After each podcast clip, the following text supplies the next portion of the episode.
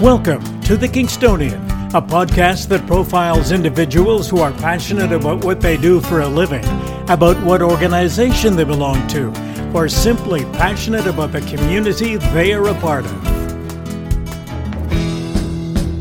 Hello there, and welcome. My name is Dave Cunningham. Pickleball. You know someone that plays, and these days interest in this sport is exploding. People of all ages are picking up their paddles and heading out to find a game. To get the full scoop on pickleball, we've invited the president of the local club, Ryan Hanes. Ryan, welcome to the program. Thanks very much. Ryan, you are the president of the Kingston Pickleball Club, and I think people have heard that phrase being thrown around quite a bit over the last few years. Why don't you describe for us exactly what pickleball is? So, uh, pickleball is um, a wonderful sport. It's one of the fastest growing sports in the world. It's essentially a combination between tennis, ping pong, and badminton. So, it's played on a badminton sized court um, with a net that's lower, 36 inches at the end, 34 inches in the middle. So, it looks like a miniature tennis game. And the paddles we use to play with are essentially ping pong style paddles, but three to four times bigger than a ping pong paddle. And it's a wiffle like ball that bounces that we play with, and it's played over the net. So the ball, we have one sitting in front of us, and it's a round plastic ball with holes in it, and there are some versions of the ball that have bigger holes or smaller holes. And what's the difference in terms of the size of the hole? Yeah, so um, the outdoor balls are typically a little heavier, and the holes in them are a little smaller so that the wind doesn't have as much of an impact on it. And then when you have an indoor ball, you'll see uh, fewer holes but larger because we don't have to worry about wind at that point, and it's a little lighter as well because it doesn't have to fight against the elements the mm-hmm. same way. I was reading a little bit on the origin of the sport and it goes back to the mid 60s, and I think it was somewhere in the States where it got started. Yeah, it was. Um, uh, it was invented on Bainbridge Island, um, which is in Washington State, not not too far from Seattle, mm-hmm. and it was really um, uh, an invention out of boredom. Uh, they were trying to find something for the the kids to do there and they took some different equipment they had. They went up to their badminton court. They had a wiffle ball. Um, I think they used ping pong paddles the very first time they did it, mm-hmm. uh, and they played on uh, their badminton court over a low net. And uh, it ended up that the adults loved it and uh, cut their first paddles out of plywood and and took over from there. And from that point, it's just grown and grown and grown until about the last eight years where you've re- really had an explosion of growth. The story I read was that uh, the folks who were bored sitting around this badminton court couldn't find the badminton paddles or the or the uh, the equipment to play the game, so they improvised by using the ping pong paddles. Yeah, Interest, yeah. interesting. Yeah. Now, how did the name pickle? Come? So there's there's two different accounts of how that started. The first being uh, one of the the families that invented it. It was actually their badminton court, the Pritchards. Um, the wife, I believe her name was Joan. Um, she called it pickleball because it reminded her of a pickle boat and rowing. And my understanding is is that when a rowing team would go out, they'd fill their boats, and whoever was left over, they'd throw them in a boat at the end, and that was the called the pickle boat.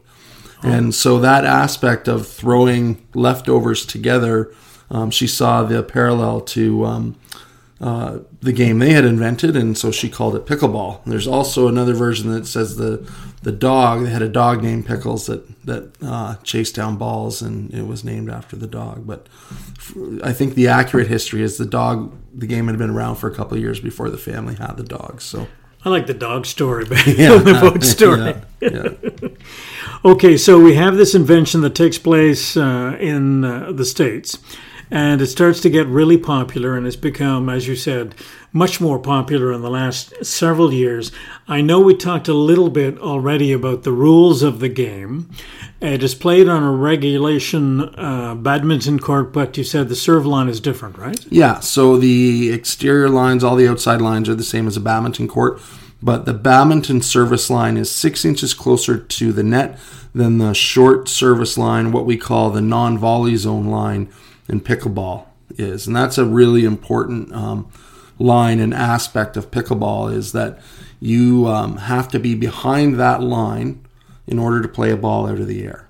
Okay. Yeah, and that's one of the key reasons that this sport is so attractive to um, uh, all ages of players, all abilities of players. Is you don't have the ability to just walk up to the net and slam balls away. So if you can play Oh, okay. A touch shot, if you can hit a good drop shot just over the net, that opponent has to wait back and they can't slam it away. So there's a lot of strategy. Uh, there's a lot of control. It's a it's a really a touch sport. I've seen it played a couple of times, but only very briefly. And the impression I had is that people don't have to run as much in pickleball as they do in regular tennis. Yeah, um, and I think there, that's another reason that pickleball uh, has become so popular. Is uh, two reasons. One, you're right; it's not as physically demanding as tennis or squash or badminton. Um, you know, with the smaller court and the ball bouncing, you can usually, if you position yourself well, get to most balls. Um, I think the other thing is it's it's easier, it's slower moving than a than a tennis ball. At, certainly at the lower levels, it's it's um, a lot easier to pick up. Your paddle face is closer to your hand, so for people who um, are just starting out for the first time, they'll have some success with pickleball right away, where other racket sports can be a little tougher to pick up. Now, you were saying before we started to record that you don't often see uh, one against one. It's usually two against two. Yeah, so uh, you know there are people that play singles. It's much more physically demanding. Um, where I talked uh, a second ago about having touch, uh, singles really is more of a miniature tennis game where you're trying to smash the ball past your opponent more so than playing you know soft drop shots. So it doesn't seem to appeal to people nearly as much, and we don't see very much singles play in this area at all. Okay, so it's primarily teams. Yeah, Do you primarily have a doubles. sense as to, um, based upon any research you may have done, to know what age groups tend to play this game more so than other age groups? Uh, you know, without a doubt, the sport um, is seniors driven. Uh, it's um, massively popular in Florida, in Arizona, and that's essentially how the sport's worked its way to this area and other parts of Canada. Are people who have retired and wintering in the south and bring it back with them. But what we're seeing now is um, that there's a lot more youth getting involved. You're starting to see some schools do it. Um, and uh, at the competitive levels, uh, most of the top players in the, the world are, are, you know, in their 20s and quite young. Um, but uh, I think in our area alone, I know my nine year old son plays, and we have a, a woman in our club, Lillian, who is in her 80s, and she's out once or twice a week playing. So, yeah, it's really it's it's great to see the wide age range, but for sure, um, you know, it's seniors that have driven the popularity of the sport. I know in a recent program I was speaking to Don Amos, who is the executive director of the Senior Center, and he was saying there's just an explosion of interest in pickleball Yeah. amongst the seniors crowd. Yeah, So that confirms what you just said. What about the the sport outside Canada and the U.S.? Are there people playing it in other countries as well? Yeah, so it's it's starting now. Um, pickleball tourism is becoming uh, uh, really? more prevalent. In fact, uh, I'm headed to Costa Rica on Friday with a group of friends from Ottawa. There's 11 of us going, and we all play pickleball. And there's a court at our resort, and we have two hours booked a day. Um, uh, and then all the other wonderful things associated with Costa Rica will be around that. But that's what brought us together, and that's the theme of the trip. So there's that. Uh, Europe, uh, certainly in the UK, it's starting to become more popular. There's uh, efforts been made. There's uh, quite a bit of play starting in India. Um, and even in uh, Hong Kong recently, I saw there were some people playing in Hong Kong. So it's it's spreading out. When you play a game, how long would a game last typically? So uh, one game, most games are played to eleven. So a recreational game played to eleven, uh, where you win by you know one or maybe two, depending on how many people are around, uh, will usually take about fifteen minutes. Per game. Yeah. Okay, so it's not a long investment of time. No. Okay, all right. Uh, I guess the next step in the process is to talk a little bit about the history of the game here in Kingston. So, do you know roughly how long uh, the game has been played here in town? Yeah, I, I, I don't know for sure, but I, I, believe it's somewhere between five and six years. Um, I know that uh, Chuck McDonald, um, who's a really well-known uh, local pickleball player, um, who's had a he's a great player. He's had a lot of success in um, uh, big tournaments in the states, and he spends his winter in Arizona at Casa Grande, which is a uh, pickleball mecca. Um, and I know he uh, he was one of the driving forces behind getting the courts, the outdoor courts in Harrowsmith. They added pickleball courts oh. to the tennis courts there, and that's still um, one of the core areas where people play in this area. Are those there's six pickleball courts out there, and they're busy, you know, several days of the week. So, when you talk about the game being played down south in Arizona or Florida, are they primarily playing outside? Yes. Okay. Um, yeah. Um, uh, down south, it's it's very much an outdoor game. There are some indoor facilities, mm-hmm. but um, certainly the purists like to, to play outdoors, and they frown a little bit upon indoor play sometimes. But okay. There's always one in the crowd. Oh yeah. so when you're talking about those courts down south, so have they been adapted to pickleball courts, or are they just using a badminton court with a different service line on it? Oh yeah, no. Um, I, I think it's safe to say that the pickleball, certainly in Florida and Arizona, is far more popular than badminton. And badminton's not a great outdoor sport, anyways, because right. it's so susceptible to wind. So these are designated pickleball courts um, in in a lot of these locations. So I'm on my way to the U.S. Open in April. And, and that's in Naples, Florida, and they have uh, 51. It's either 50 or 51 designated pickleball courts um, and it's a massive tournament. Uh, well over 2,000 people, and when you try to register for it, it's typically full within the first five minutes of registration. You're talking 2,000 participants or 2,000 yeah, spectators? Okay, participants. Yeah. yeah. That's crazy. Yeah, it's yeah. People literally stress out sitting at their computer, waiting for the second that registration opens to try to get a spot in the tournament. In. Now, is there any qualifications for you to be able to get into a tournament like that, or is it just first come, first serve? So, the U.S. Open is first come, first serve. There are some things you can do to give yourself a, a better chance. If you medaled last year, you'll automatically get in. If you buy one of their uh, higher end um, uh, luxury packages, you might get a little head start but they are headed in that direction. So I also made the trip to Indian Wells, California for the U.S. Nationals. Um, and I qualified for that by winning the uh, 35 plus uh, 4.5 skill level that they they go ratings up to 5 mm-hmm. um, at uh, in Portland, Maine at the U.S. Atlantic Regional. So that qualified me for to go down to get to into California. nationals. Yeah. Yeah. So they have a whole rating system. Yeah. So you're a good pickleball player. I com- if I com- four and a half. To, yeah, I, I compete at a high level. Okay. Yeah. We were talking about the tournaments that you have either participated in or, or gone to watch, primarily in the States. And um, let's get back to Kingston and talk a little bit more about the participation rate here, the number of people who are members of the club who play regularly.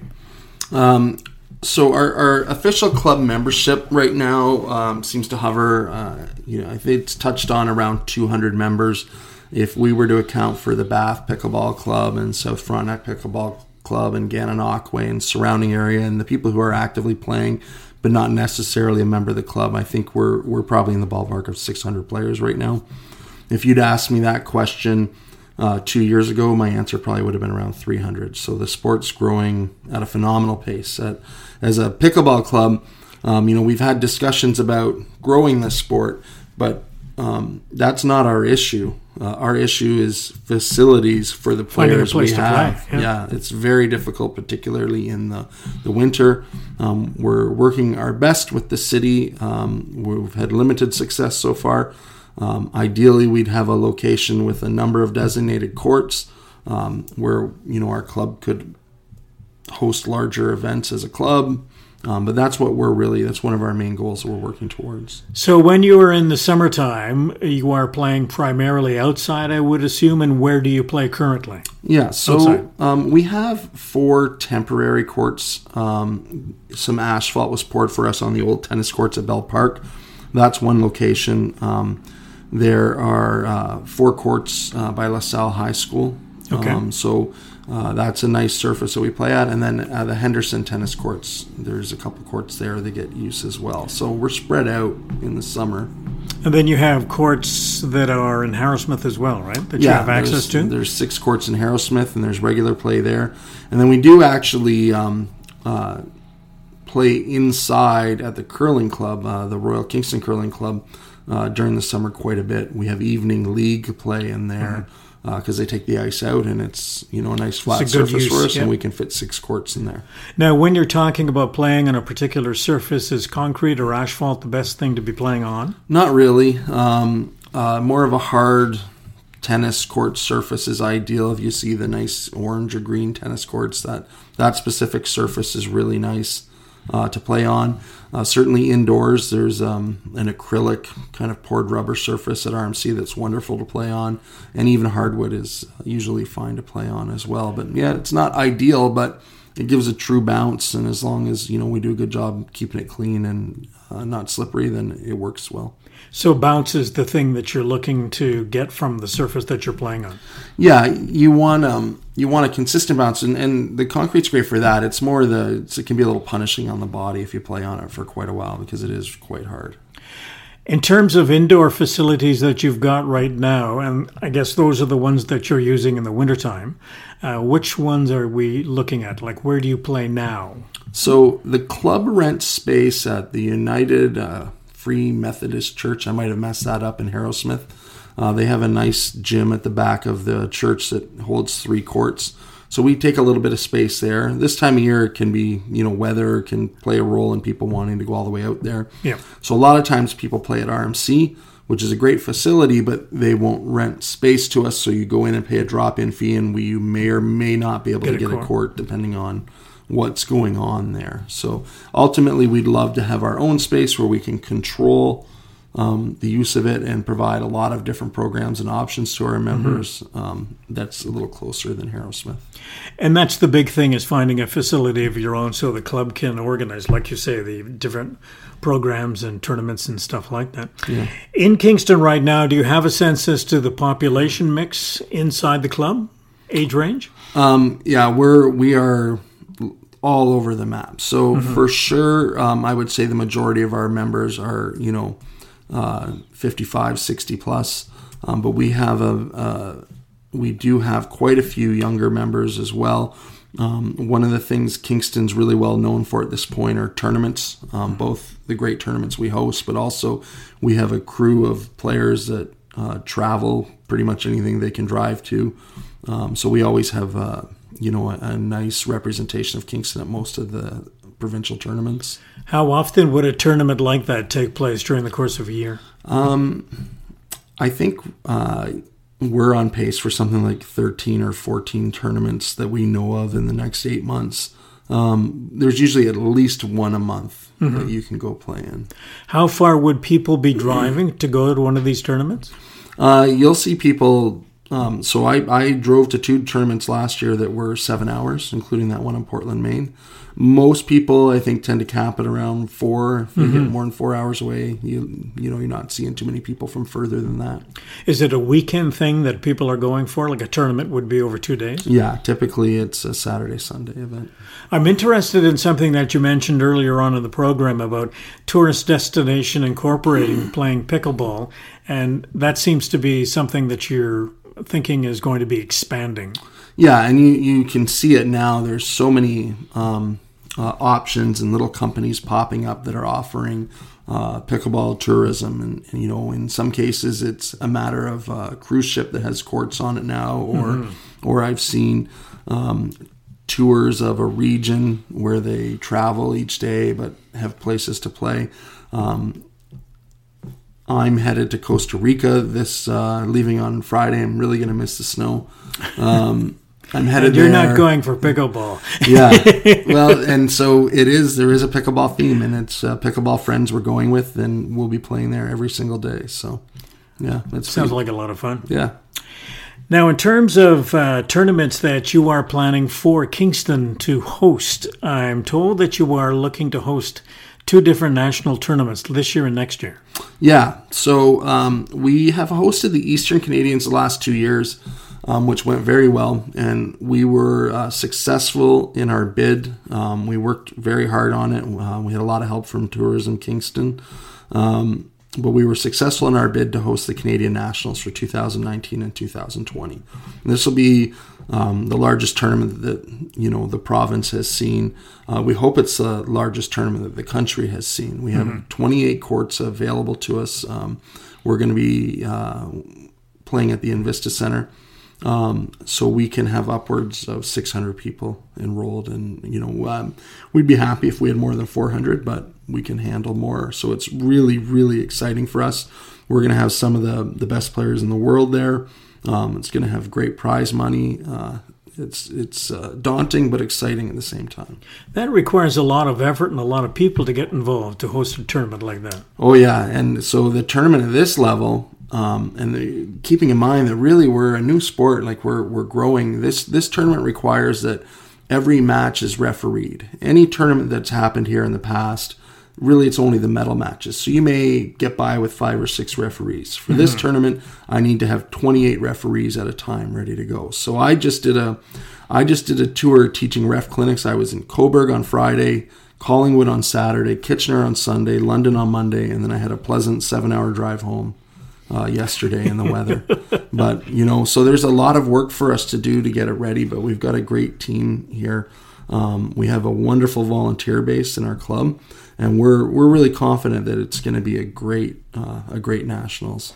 And what some people forget when things like that come to Kingston, there is a spin off uh, to the community at large when you have so many people coming into town and staying here for the weekend. Yeah, and that, that's where I think Tourism Kingston certainly they were just wonderful because um, they are, are, able to really put numbers. Uh, uh, you know, when I give them how many competitors are coming for how long, they're able to calculate all of that. We get support from the local hotels. Um, uh, we get some support from the city as well. Uh, so without um, without a doubt, that kind of event um, we're going to see people coming in two, three days early and enjoying mm-hmm. the area, and so it definitely has a has a significant impact on the local economy. And the goal is to have them come back to visit later on as well. Yeah, and we run a we have a tournament coming up in February, the Limestone Classic that we run every year, and that keeps getting larger and larger and larger. So it's uh, you know another opportunity. Maybe they come to that tournament next year as well. And, That's awesome. Yeah, we have run out of time on the program. Okay. And I thank you very much for your time and, and all the best with the growth of pickleball in the community. All right. Thanks very much, Dave. I appreciate you having me on the show.